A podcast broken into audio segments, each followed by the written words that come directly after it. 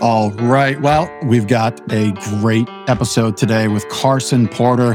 This is somebody that I've gotten to know. Welcome to the show, Carson. What's up? I've gotten to know Carson here the last 10 months or so through Apex, uh, one of the best uh, mastermind groups out there.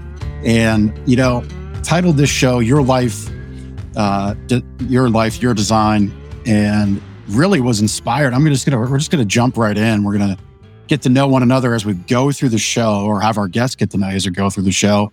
Carson, you just made this epic move with your family to Idaho, right? And yeah. it's one of those things, it, it appeared as one of those things like, uh, if, if everybody listening and watching has that like iceberg meme where the success is that little tip of the iceberg poking out, but nobody sees all the hard work underneath the surface.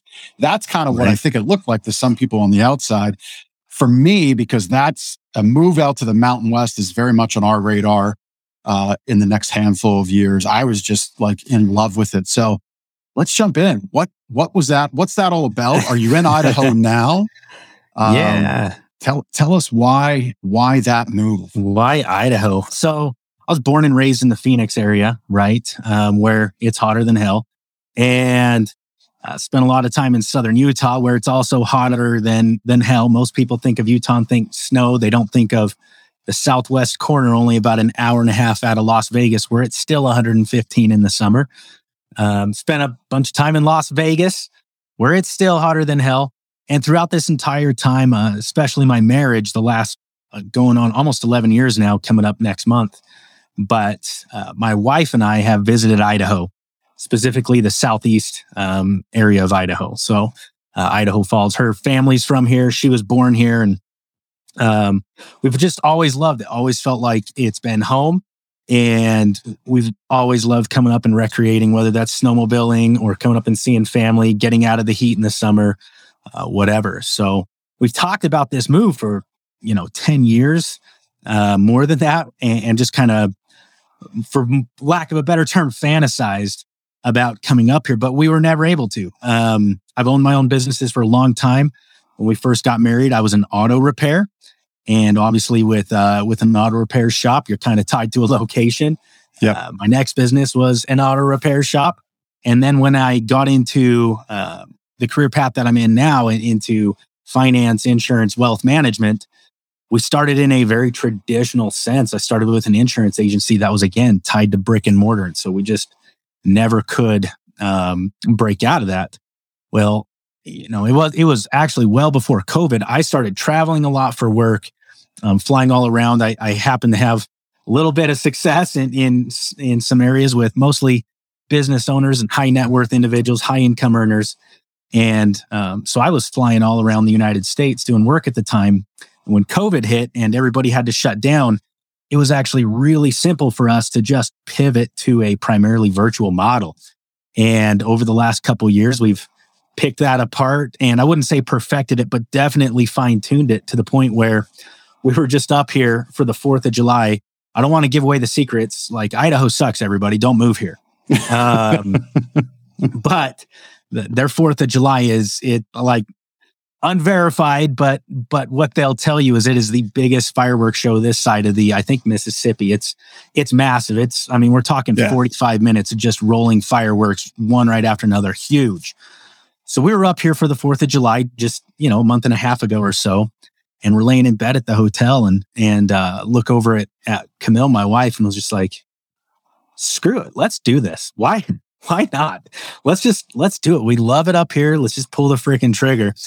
And, um, you know, originally when I said that, we, she was like, Hey, about when? I was like, I don't know, give me a couple months to like figure a few things out and whatever. And so we get looking around and everything just lines up. Three weeks later, we're pulling out of, uh, pulling out of Las Vegas and, and we're up here. So we literally Love we were up here the beginning of July talking about it. And before the end of July, before the 30th, we were done and moved. So, um, but you're right. It didn't it happen overnight. It took, I mean, a decade of wanting it, but a decade of building businesses, planning, reshaping, failing. I can't tell you how many times that um, that we failed out of business, and, and fortunately, we didn't go out of business. But there we were, flat broke again, trying to figure right. out how do we put the pieces back together and and build some kind of a business that provides uh, the for the financial well-being not only our family but what about the people in the business too you know you said there's 10 years right? There was 10 years building up to this moment uh, to create that life by design that and life's not over right? I mean you still got a lot, I hope a lot not. of life right you still got a lot of life to live um, but it's a major milestone achievement. And it wouldn't have been able to be done without you, you said wanting it for 10 years without maneuvering through these various iterations of business. So i know the backstory about um, the automotive shops you know one of them you had with your father then you had your own um, prior to that, you were doing door to door. And I, I honestly, I think some of the best salespeople, best business owners out there have done door to door. Talk a little bit about that and, and some of the lessons you learned there. Yeah. Um, so I turned 18, I graduated high school, and I wanted out of small town southern Utah, uh, where I was. in the ticket at the time was door to door stuff. I actually originally got in it on the technician side, installing Dish Network, Direct TV, um, that type of stuff. So, um, literally the night, the morning after grad night, uh, loaded up in my, I had a 2002 S10 pickup. It was all jacked up and big 33 inch tires, loaded up and headed for Fort Wayne, Indiana. And made some pretty good money. I spent every damn dollar of it uh, before I got home. Uh, that tends to just be the case, right? But Right. but it really opened my mind to uh, a, a lot of things like man you should eat your broccoli even when mom's not telling you to uh, otherwise you end up feeling sick um, but but some of the bigger things that opened my mind too were concepts that hey you know i was raised working hard we, we always did all these things but um, i really do have control over my income i can get up today and drag my feet or i can get up today and just kill it it also opened my mind to the the reality that it's not about the effort that you put in at all. You can sit here and tell me you work hard, you can bust your knuckles, you can do all this stuff. But what matters at the end of the day is what did you get done? And even though at the time I was on the technician side, it was still the same. It was all commission based. How many jobs did you do? You get paid. Well, after that summer, um, I came back, actually worked a sales floor. Uh, you know Daniel Blue, right? I do. Um, yeah, Daniel Blue and I worked on the same sales floor together. This was like clear back in like 2007, Wow. uh, Small world. something like that. Yeah. Um, and I had no idea he even existed till I till I met him in Apex. So, um, but it was it was like a boiler room sales floor, and I was only there for a few months before I headed back out on the doors doing um, security systems for a company called Pinnacle Security at the time. And again, it was this reiteration of, wow, I can do and have and be anything I want to if I wake up and do it. Or I can be in as disastrous of a situation as I want to be in if I wake up and don't. But Right. it's all on me and it always has been. I've got to go do, right? Yeah. And that's, I think, what what helped our auto repair shops take off actually was that mentality of it's up to me to bring it in. You know, most auto repair shops throw up a they throw a lift in the bay, they have tools, they they open the sign and they're like, hey, we're open for business. Yeah, they do the, the field of dreams plan, right? They build it and just expect everybody to come. Exactly. It was never that way for me. For me, it was always, you know, I, I grew up in a very religious home, and and this isn't to step on my father in any way, shape, or form. He's an amazing man. One of my heroes taught me a lot of things. Um, but he always used to to quote from from the Bible. You need to wait on the Lord, wait on the Lord, trust in Him. If you know we just show up to work, He'll provide the work. But that was never enough for me, frankly. Right. And when times were slow, I always went back to this this moment in time where I was doing door to door sales, and if moments were slow, I had an unexpected bill, or maybe they weren't, and I just wanted to buy something else or do something else. I could wake up today, I could go put my hand in somebody else's, and by the end of that day, I've got revenue. And Yep. like I say, that concept has carried me. So Yeah. Yeah. Yeah. You know, there's there's something there in your history. Um, you shared in the in the pre-show notes about struggles as a kid, seeing money struggles as a kid. yeah, Um, you know, so how did that frame you growing up? And we kind of heard a little bit about it, but dig deeper into that. Let's pull back another another layer, if you will. um, how does that frame your drive and determination today for what you do for your customers right. and for your clients? Um, I think to, to, I guess let me surmise it and then I can come back at it and, and fill in some gaps. What it does for me is it's filled me with a moral obligation for revenue. Um, as a business owner, as an entrepreneur, which I think there's a big difference. You know, just about anybody can have an LLC, but a true entrepreneur is somebody that goes and creates value where it did not previously exist. Right. And if I'm going to put myself in that position, I'm going to ask other people to trust me, like my wife who trusts me to pay the bills, my boys who trust me to put f- food in their mouth, uh, or or fuel in in the gas tanks on their ATVs. If I'm going to ask my team to trust me that, hey, come and work and and put in your blood, sweat, and tears, and I'm going to make sure you're able to achieve the things you want to financially and otherwise. And then even my community, right? I have this moral obligation to make freaking money. And it's not that money makes happiness. It's just this reality that everything in this world and in this life costs money. And if we can get that right. out of the way, then we can focus on the things that we actually want to focus on. So that's what it's done for me and, and where it's brought me. If we go all the way back to my childhood, I remember the year I quit believing in Santa Claus. Let me tell you about that. um, I was like six, maybe seven at the time.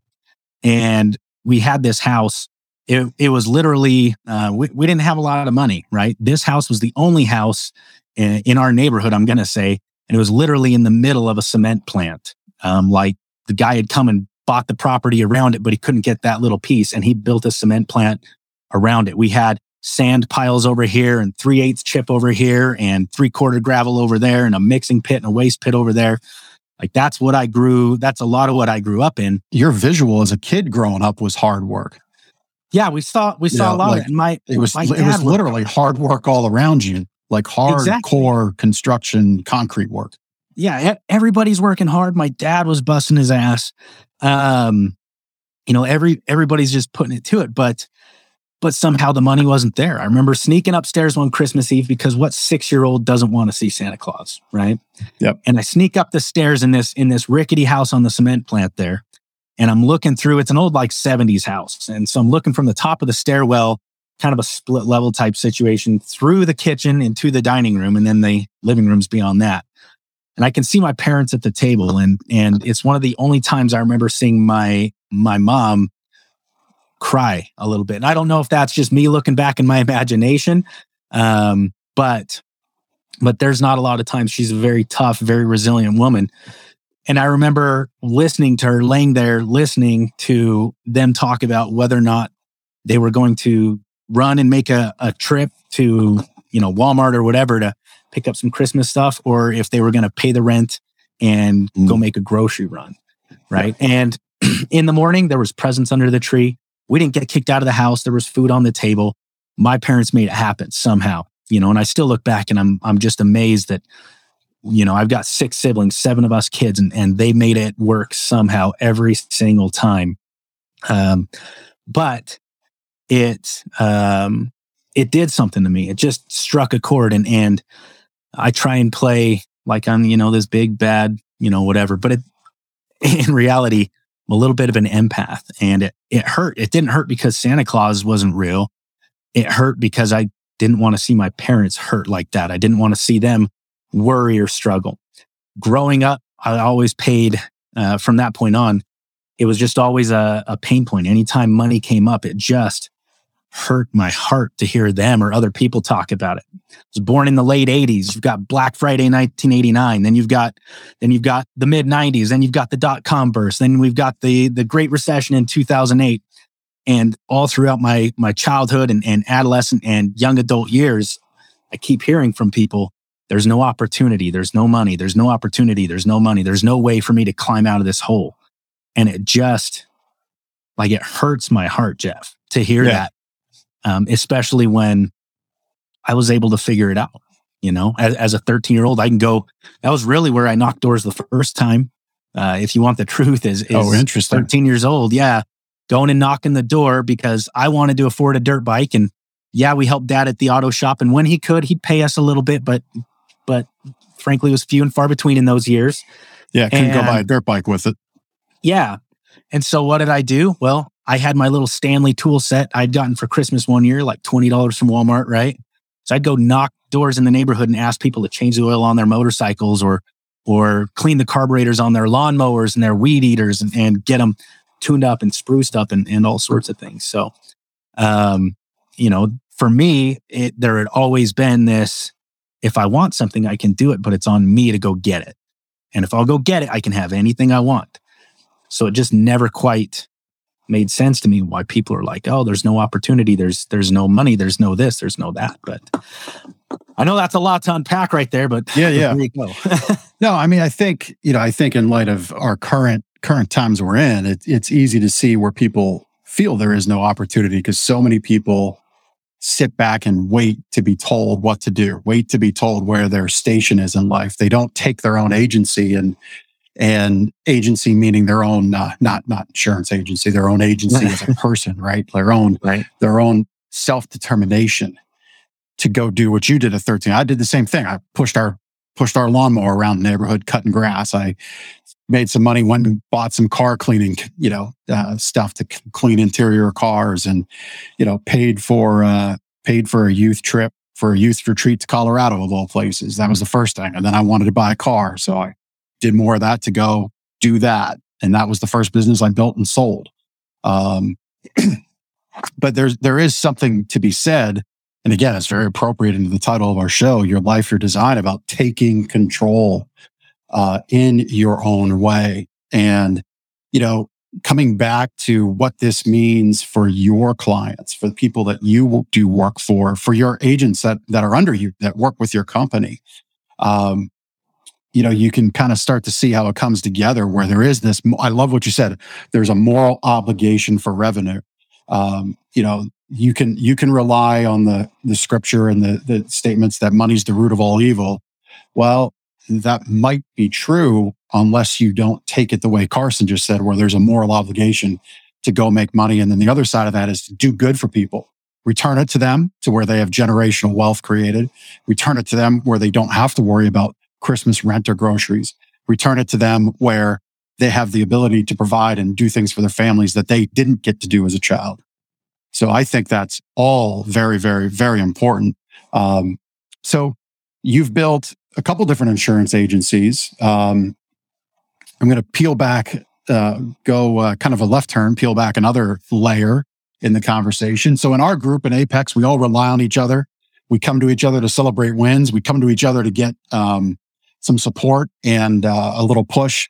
You had an event, and you know you you shared in our group. You're like, "Hey, I need some help with this event. I need to get get my mind around it. Need to get need a little extra push, I think would be the best way I could summarize it. And, and the group kind of came together and was like, yeah, you got this, man. So tell us about what that event did for you. Um, and, and cause I, I really kind of think you shared there's some next levels coming outside of that event for your agency.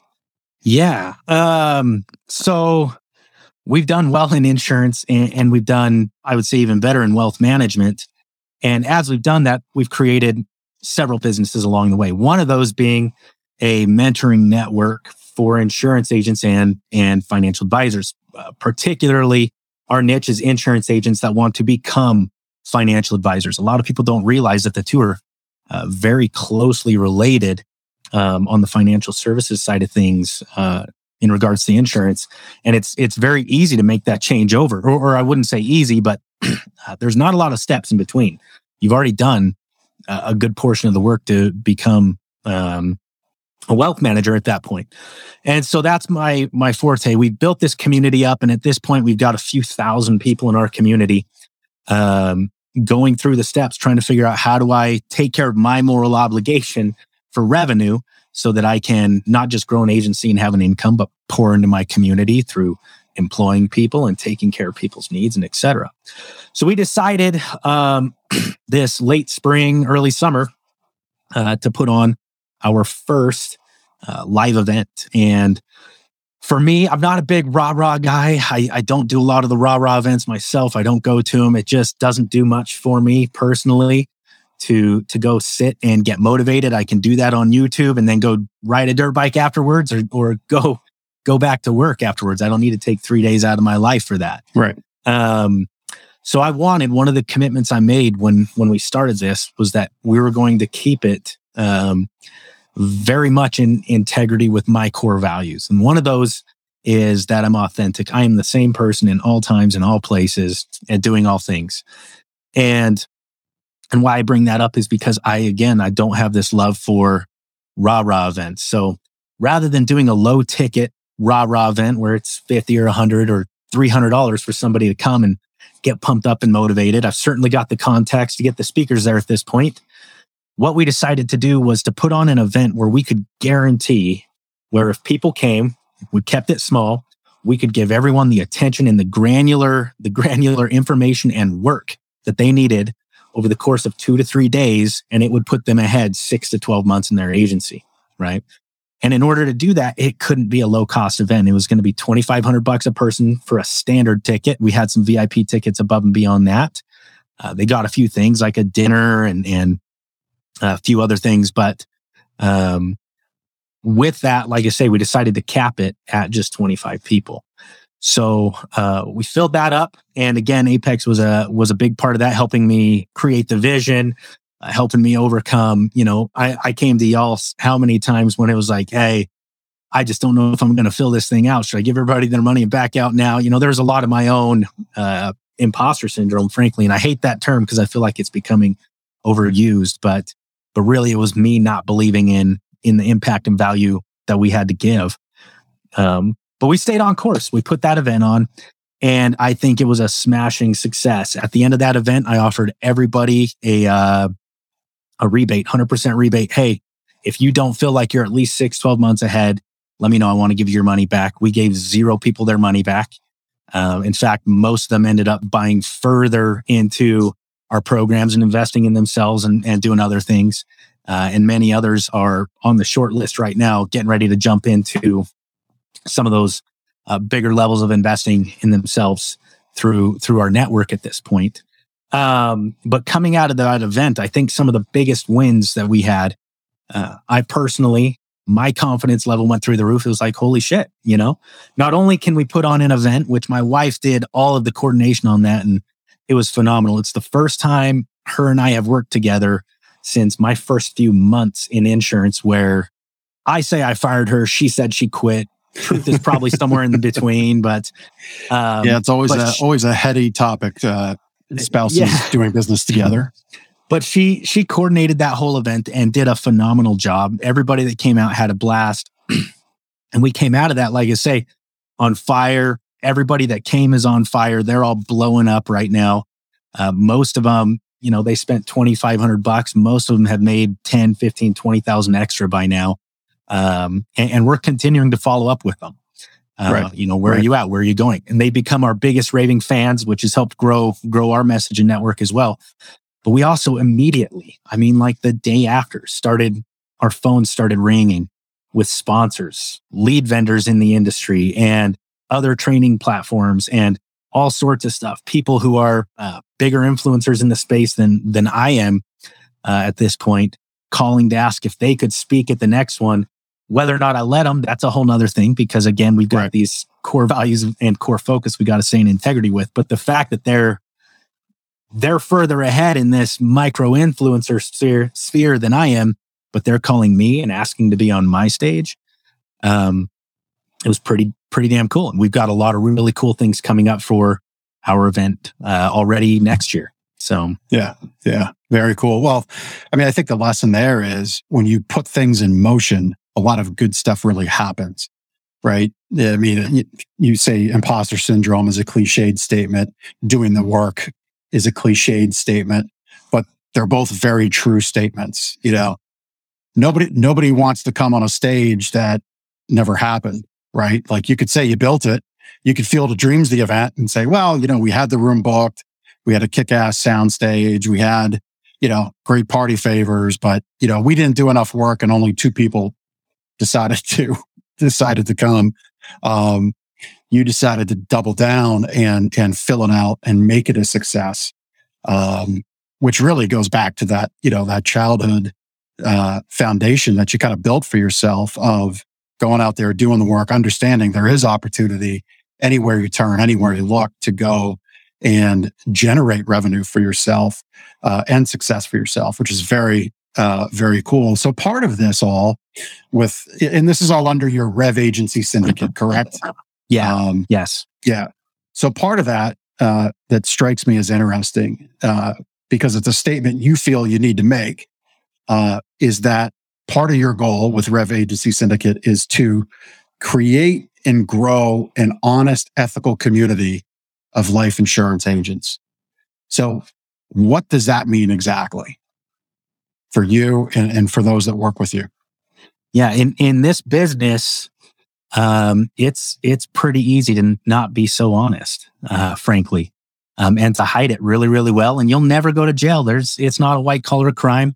Ethics in insurance and wealth management are a gray area, and they are. If we had to take all of the actions that uh, that you could perform as an insurance agent or a wealth manager or financial planner, you've got ten or fifteen percent that are for sure you're going to jail you've got 10 or 15% that are in the clear, in the white. You never have to worry about it. And you have about 80% of what everybody's doing on a daily basis that's somewhere in between. And it's a gray area. And the gray area is so wide, it's open to interpretation. I mean, you literally have the state statute uh, in, in many states. Um, the word is ambiguity. Whatever is left to ambiguity, that's what we'll, we'll prosecute versus no, this is what's right and this is what's wrong. Uh, when I came into the business, I had a lot of uh, really great people around me, and I had some not so great people around me. So I got to see both sides of that and how it impacts people's lives. Like if you take uh, a uh, hundred thousand or half a million or five million dollars from somebody, they've been busting their ass, working their whole life to put aside and save for retirement and, and do all these things. Um, and then you go and mismanagement, uh, or, or you make recommendations that are suitable but are not necessarily in their best interest, you just spat in the face of 20 or 30 or 40 years of that person's life. You spat in the face of them having to tell their kids no how many times because they couldn't afford it because they knew they needed to put that money over here so that they could retire and not push a shopping cart across Walmart parking lots in, in, in retirement. And, and so it's just something that, um, like I say, I, I don't want to flirt with at all, ever, ever and um, and I want to grow a community around me of insurance agents, of financial advisors, of wealth managers that's committed to the same cause, always acting in somebody's best interest instead of simply doing what's suitable, which is what we call the it, that's suitability requirements are the regulatory regulatory code in in our field. Well, why why should I do what's suitable if I can do what's best? That just right, seems stupid. Right. So does that make any sense or? no, it, it, it makes sense to me. And I think, I think if we dig deeper into this, if we look right now through the lens of the cost of money now, the cost of having your investments in the usual suspects, right? The 401ks, the IRAs that are returning six to 8%. Is that fair? maybe um, lower if you're yeah if you're, you're going to be a little on the high side for net return right now yeah. on average yeah. So you know right now there's a lot of uh, financial advisors out there that are just kind of riding along. I think a lot of them are in fear because the financial markets are really weird right now. You got inflation at 8 9% so if you're only returning 6 and but inflation's at 8 or 9 you're actually you're losing money right? Right. Right yeah we have to get a little more a little more creative and a little more dedicated to the task. So part of the thing that I'm always notice you didn't say aggressive there. I like no. that. No, dedicated not, not aggressive and creative. Dedicated and creative. You know, we can we can be dedicated and creative and do the work, do the damn work to go find strategies, build and create strategies. Um, I've got a, a strategy. I get paid a lot of money to teach people how how to do, not just from clients, but I get paid money from top in, insurers and top platforms and, and broker dealers to teach their representatives how to do this because I spent years doing the work, figuring out how to structure and layer these plans together. What I did, Jeff, was back in the day, I took a look around and just kind of used some common sense and just asked myself if really, if any one of these things was that much better than another, why is everybody not already doing that? Because everybody's got Google and YouTube. Like our access to quality information is so immediate and so impactful that the standard, the, the modern day standard consumer is not stupid. They are more no, educated than they've ever been. right? So why is not everybody doing this best thing? Well, maybe it's because there's no such thing as the best thing for everybody. So when I looked at that, it made me start really looking at these products and these strategies. And what I found is that they're all the best thing under the right circumstance and the right scenario for the right person.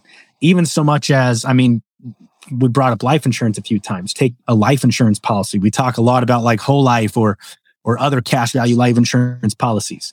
They're not all the same, but they're not necessarily one's better than another, right?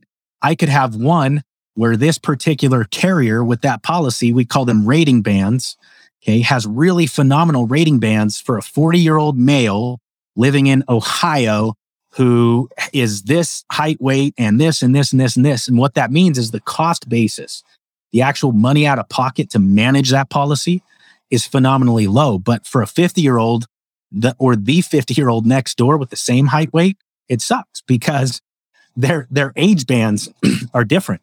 So I need to choose another carrier who wants that piece of business more and is going to prove it through how competitive they are with um, with their cost basis offerings on these on these strategies.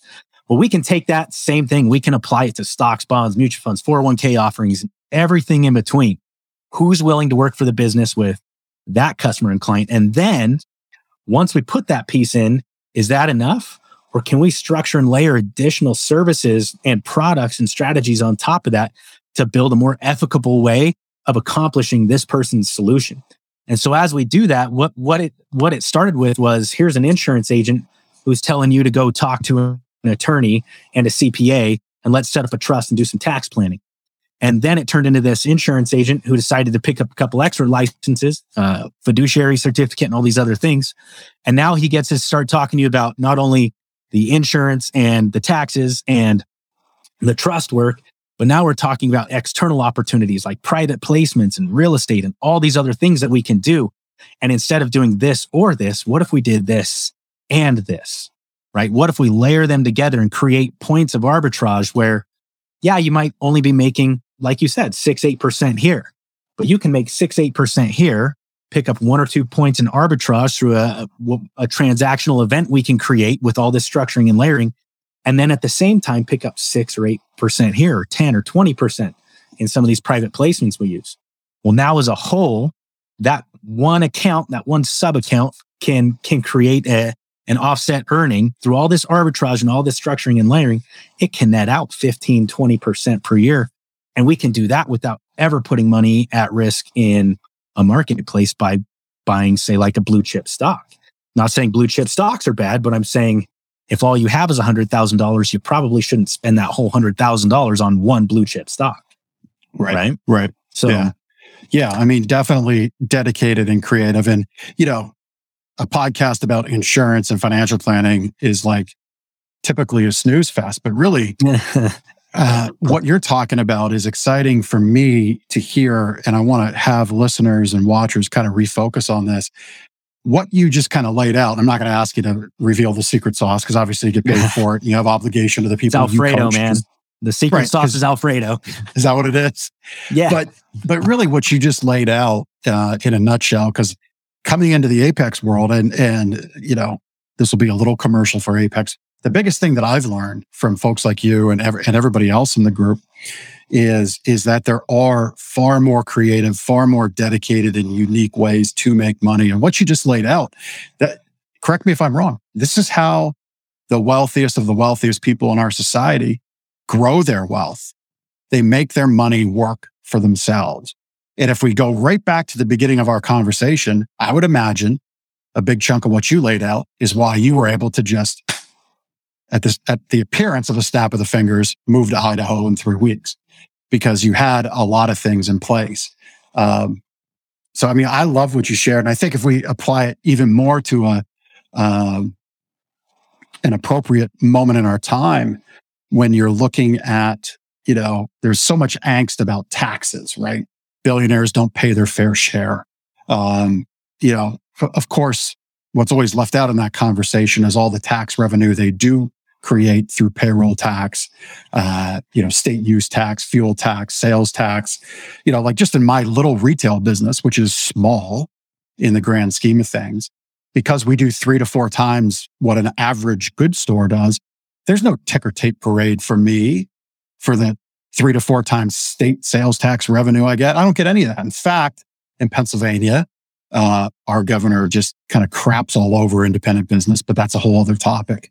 Um, but uh, the the reality is what you've laid out is is how people do get wealthy um, through these um, through these different layering structuring. You you shared a word arbitrage. I'm not sure a lot of people know what that is.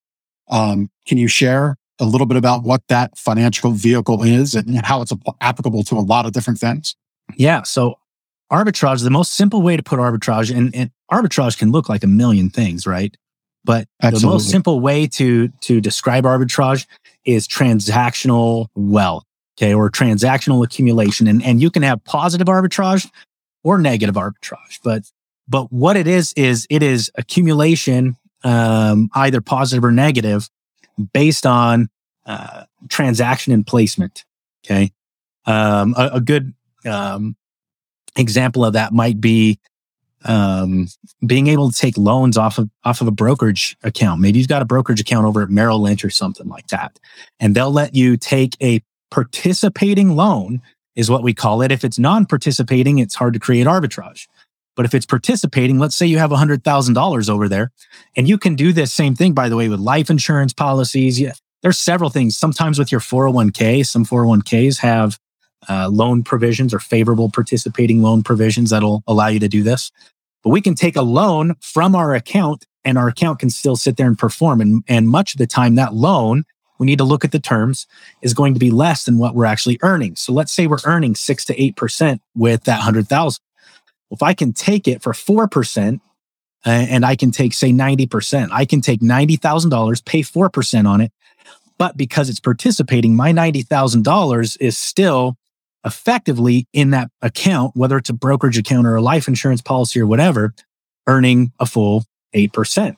So that offset there of 4%, that's arbitrage. Okay. Yeah. And I've got a negative net arbitrage, except I'm going to take my $90,000 and go put it to work somewhere else. Let's say I pick up a, a private placement that's paying 10% prime and maybe there's a profit share, but let's say you're only getting 10%. Well, now I'm getting 10% on my 90 here and I'm getting eight on it here, but it cost me four. So I'm still getting 14% on that 90,000. Plus I'm still getting 8% on my other 10,000 right now today. Well, that, that four extra percent on that 90,000, that's arbitrage. That is transactional or placement based accumulation. It's there simply because we have terms and conditions that allow us to place, layer, and structure money accordingly. And now we can pick up additional points in between we can make up uh, arbitrage doesn't always have to be interest earnings like that. Sometimes it's paid points right? Sometimes what if i can pick up arbitrage instead of simply being uh, somebody that buys into that private placement? What if me because i'm willing to do the work to get a fiduciary license now i can get paid for bringing money to the private placement? Okay maybe 1 or 2% even so I bring my 90,000 over and not only am I making 10% on it, but they're going to pay me 1 or 2% per year for bringing that money over too. And if I go find other people, they'll pay me 1 or 2% on that. Right. But now I just picked yeah. up because I went and got a fiduciary license, an extra 1 or 2% per year. I mean, that's it, it pays for itself over time. So those yeah. little layering and structuring pieces that create events or transactional events to pay you additional uh, earning opportunities. That's arbitrage, right? Yeah, yeah. You know, and I think I think what's most important about everything you just shared. Hopefully, if you're listening and you've not heard of these things, you were you were inspired to ask some questions. Maybe if you're a financial planner, you could certainly reach out to Carson, uh, our great producer Chris here at Cast Ahead Productions. By the way, if you need anything podcasting, has my unequivocal endorsement to help your show be amazing. Um, but Chris put all of Carson's contact info in the show notes wherever you're watching or listening. Um, but you could reach out to him, and I'm sure Carson can connect you with somebody local or through his group. But if you're inspired, you should be, because here's, I think, as we get into the last part of our show, here's where I think the average person working, busting their knuckles, grinding it out today, has a right to be upset. And it's, they weren't taught any of this in school. They're not even taught this in college. You know, the, the saddest part about, um, again, we, we've had some appropriateness or some timeliness, I should say, in our conversation with uh, current issues is yeah, the the debt cancellation policy that was just put into place for student loan debt. In all that conversation, not, it, none of it was done with, well, let's do it providing you take a class to understand how finances work. Let's do it providing you take a class to understand where your skills lie and are rewarded in this world. None of that. You know, and in fact, depending on the day you catch me, I might actually agree with debt cancellation for this reason. I just said it. We aren't taught, our children are not taught any of these things in school. I'm of the belief that school and the modern education system is so corrupt, so fraudulent, so destructive to our youth. And it peddles this college myth that it is the only path for success, which it's not. You know that, and I know that. That if that's the way I believe it is, depending on the day, I might agree that, yeah, it, it's entirely fraudulent. Give everybody their money back right? But my soul of going out and doing the work won't allow that. I, I just won't fully dig in on that. But where where does our education system for youth, for college age kids, for teenagers, where does it need to improve and how from your view? Because you're you're in this financial mix every day of the week. That's a big question, isn't it? Uh, yeah, that's. I mean, that's such a, a big question. We could we could riff on that for three hours. Um, I think some of the biggest failures in the financial system or in the education system in regards to financial responsibility and teaching re- financial responsibility is I mean, I would say there's one or two or three things, but I know as I go along, I'm going to keep pulling up another one. So let me not limit this. And um, let me just climb up on my high horse here and, and whatever. But I think number one, it's uh, the blind can't lead the blind, right? And your financial system uh, your your educators are amazing people. They're amazing people. There is a large majority of those people who made the same mistake that you're talking about, and and now it's continuing to perpetuate. Right? Um, as a nation, we for years, for decades, we pushed that you had to get a degree, you had to get a degree, you had to get a degree. Have you ever seen the movie Accepted? It's a comedy movie. Yes. Yeah a little, little randy at times, and you know, yeah, but uh, it's a good movie, Funny. hilarious movie, funny so, and yeah. and and important. So there's this scene where they have the parents' day, and the parents come and meet the dean, and the dean, you know, who is not an actual dean, goes off on this rant. I wish we had the clip, and it's just like you know, off the wall. Think Tommy Boy times ten, right? You know, putting fingers in a roll and the whole nine yards. And then he ends it, and and the dad is sitting there like, so what? What's your point? What the hell are you talking about? He's like, there's only one reason kid these kids give give us their money and come to school, and it's to get a good job, right? And that's it. That's the myth that's been perpetuated over and over and over again. I will tell you this: I dropped out of college. I dropped out of college, got in, realized it wasn't for me. It wasn't because I had bad grades. I set the curve in most of my classes, but it just drove me nuts and ground my gears. I decided to go to work instead. I make more than most CEOs uh, of most big Fortune 500 companies. Um, I take home, I take home more. That's pretty freaking cool, right? I know people, um, I know plumbers that are making two, three, four, five hundred, a million dollars a year, right? On the flip side of that, I've got friends in the medical industry and in uh, the legal industry that absolutely needed the education to be able to do what they're doing. They needed the uh, certificates. I have a brother um, who is a, a school counselor, he's a speech pathologist. And there's really only one way to get that education. It's through the school system, but it is in alignment with his core values and his core focus. He didn't do it to get a good job. He got it because he wanted to pour value into his community in that way. Right.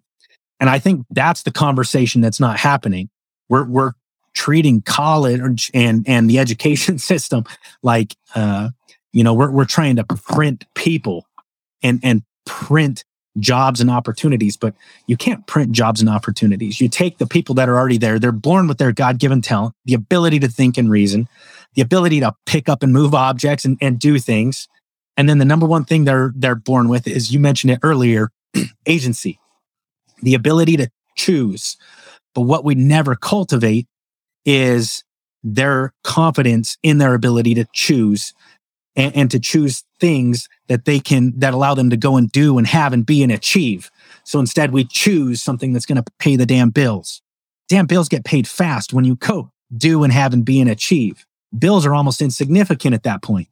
But if all you're ever focused on is bills, pay the bills, pay the bills, that's all you're ever going to get. And so we're having the wrong conversation and the wrong conversation is being perpetuated by frankly the wrong people. Again the blind can't lead the blind. I think they do a great job teaching but uh, most most of your administrators are graduated teachers right? They they taught for years and now they graduate into administration. So all your decision makers all the way up come from the bottom up when in reality you should have some of this coming from the outside. You should have financial professionals coming in. I sat in a class, uh, Stevens Henager College, um, where I, I, actually got to teach the class. I got invited in as a, a guest presenter several times. And, um, you know, we sat down and started talking like financial literacy and just did some of the basics like money in versus money out. Here's your monthly income worksheet. Here's a monthly expense worksheet. The only thing you have to worry about to not have to worry about money is making sure that your monthly expenses are less than your monthly income. That's it. That's all the complication that that there is to this whole thing. You know, and their minds are blown. yeah, I have a theory on why that is such a uh, lightning rod eye-opening moment for people today. And my theory is that direct deposit made money not real. You know, like you look at your father, you look at the people you looked at uh, growing up on that house with the cement factory plant all around you. At the end of the week, they took their check, they stood in line at the bank to either deposit, cash it, or do a mix of both. And you had a moment to reflect in that line. I did this. First couple years out of high school, I worked in construction. It was hard ass work. And with direct deposit, money is almost like not real anymore for some people. They have this such loose connection with it, if not any connection. And that's why when you say you just teach a balance sheet to a college student, it's eye opening to them because to them, money is just not real. It's this plastic thing that's existed in their wallet or purse. And maybe they're responsible for it. Maybe a parent is, maybe nobody is. And it's just such this eye opening thing. And for me, it's almost so foreign, so alien for people when when I hear stories like that, especially in a college class, uh, I think people's unfamiliarity, and, and let's kind of look to wrap up on this topic as money as a tool, because that's really what it is. It's not the root of all evil.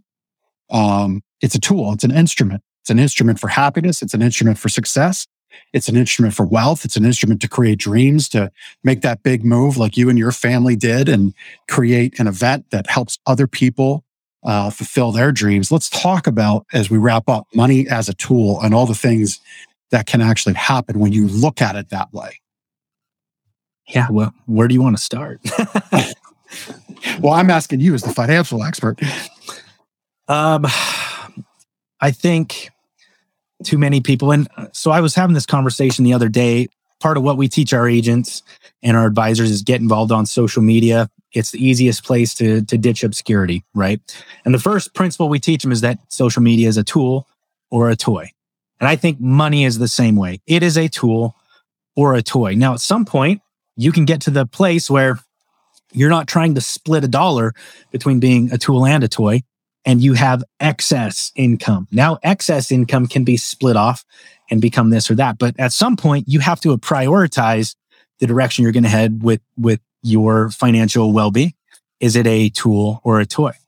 With financial advisors, with with wealth managers, there's this um, kind of two prevailing concepts when it comes to saving and investing and, and all these different things. The first one is give me an absolute positive guarantee that no matter what kind of shit hits the fan, I don't end up poor, right?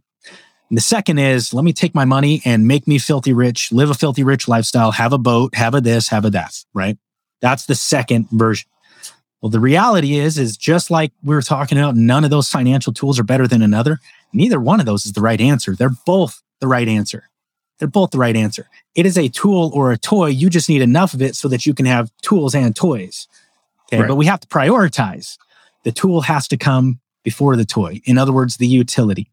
So when we're teaching financial literacy, um, and I'll teach this to like entrepreneurs, these same exact steps. Okay. Agents, advisors, all these people that, that I'm working with. The first few steps are, are number one, cash flow. You have to go do something that is going to create enough cash flow so that the income worksheet is greater than the sum of your expense worksheet on a monthly basis. That's all you have to do is go cash flow that. Okay. Step number two is stability because anybody can go and have one good month, whether you're in sales or this or that or the other. Maybe you're working for someone else and you ask, Hey, can I put in a couple extra hours this month? They pay you a little bit extra. Okay. But what about next month? Okay. Because right. if we're going to get to that toy, that play, that, that be able to do fun things and create cool opportunities for yourself and other people, we've got to have more than just paying for our expenses. Right. So I can't just depend on somebody to give me a little bit extra. I have to go take it. That may come in the form of me busting my ass so I can get a raise. It may come in the form of me having a little side gig, a little side hustle, doing something on the side, opening my own business, expanding my business or whatever. But I have to build on the cash flow I originally created. Now, once I build on that cash flow and I stabilize that cash flow, right? Now I have to build on that even more. I have to build on that even more. And we do that by diversifying. Okay. That's where we start investing. Okay. Yep. Um, if you have, let's say your, your month costs $2,000 a month to run, rent it, nobody costs that anymore. But let's say it costs $2,000 a month to pay your rent, buy groceries, do this, that, the other. And you make $2,000 a month, you'll never have the money to get ahead to do anything. You're all, you are going to work till the day you die to always afford that 2000 a month. Yep. Okay? And, and over time, that expense is going to grow because cost of living increases. And so the little increments you are making aren't doing anything for you. You have to step outside of your comfort zone and go figure out a way to get extra cash flow and stabilize that cash flow. And then we have to take that stabilization above and beyond our needs. We're spending 2000 a month, but we're making 3000 a month. And we take that difference and instead of spending it on toys or playing or doing whatever, we go put it to work. Maybe I take 200 and I go play with it. Now I can go to Applebee's. I can, I can take my wife on a, on a date. We can go to a movie. We can do some things, but I'm going to take that other 800, right? 75% of all my excess. And I'm going to go start putting it into places. Maybe I'm putting it into savings, investments, IRAs, Roth IRAs, life insurance, or whatever is the best thing for you individually, right? But now that money gets to go to work. There's a book out there, The Richest Man in Babylon. I love that book. Anybody who hasn't read that book needs to read that book. It will, that book alone will teach you how to be smart with money. Yeah. Because the minute you start getting excess, you need to start taking your money and putting it to work so that your money makes little money babies. Right. And those money babies are what money you babies. use. money it. babies, right?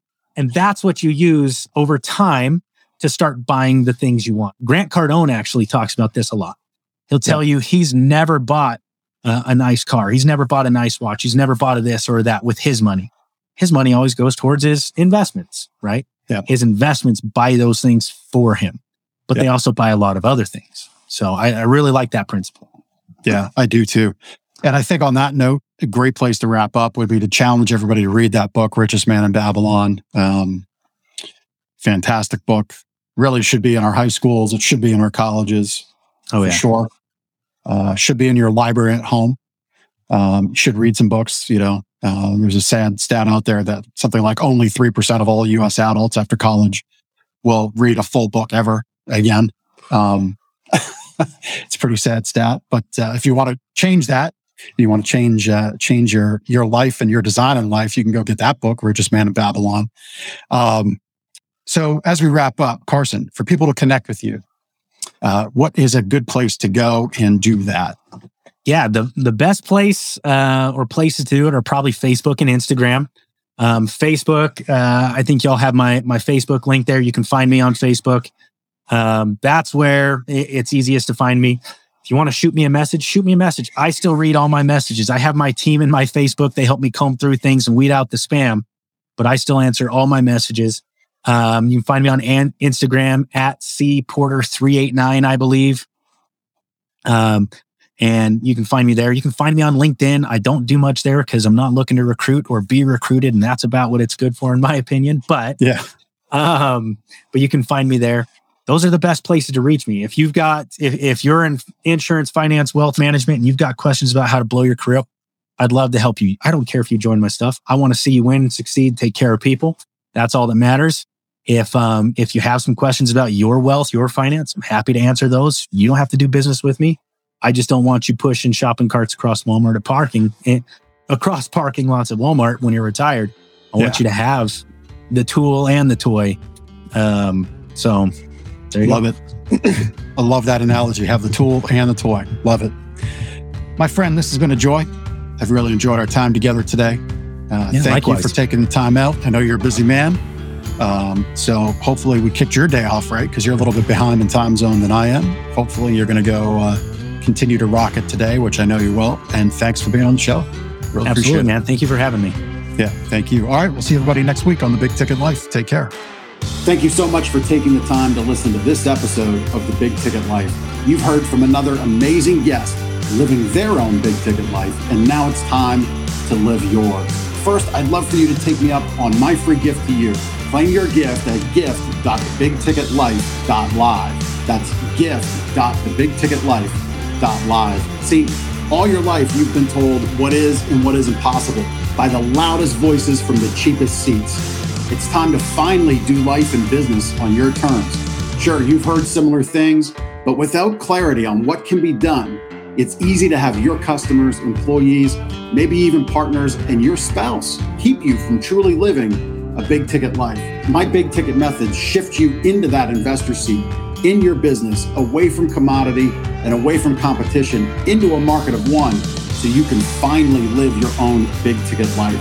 So, my gift to you is for you to book your discovery call today, where we'll uncover first the Chivo behaviors, those chief everything officer behaviors that hold you back and why moving into the investor seat in your own business is critical. Two, we'll uncover the premium position that's up for grabs right now in your market that you're missing out on. And three, which big ticket methodologies are just waiting to be dropped into your business to explode your sales and profits. So, again, thanks for listening to this episode. I'd love for you to take action right now, accept this gift, book your call, go to gift.thebigticketlife.com gift.live. Again, that's gift.thebigticketlife.live.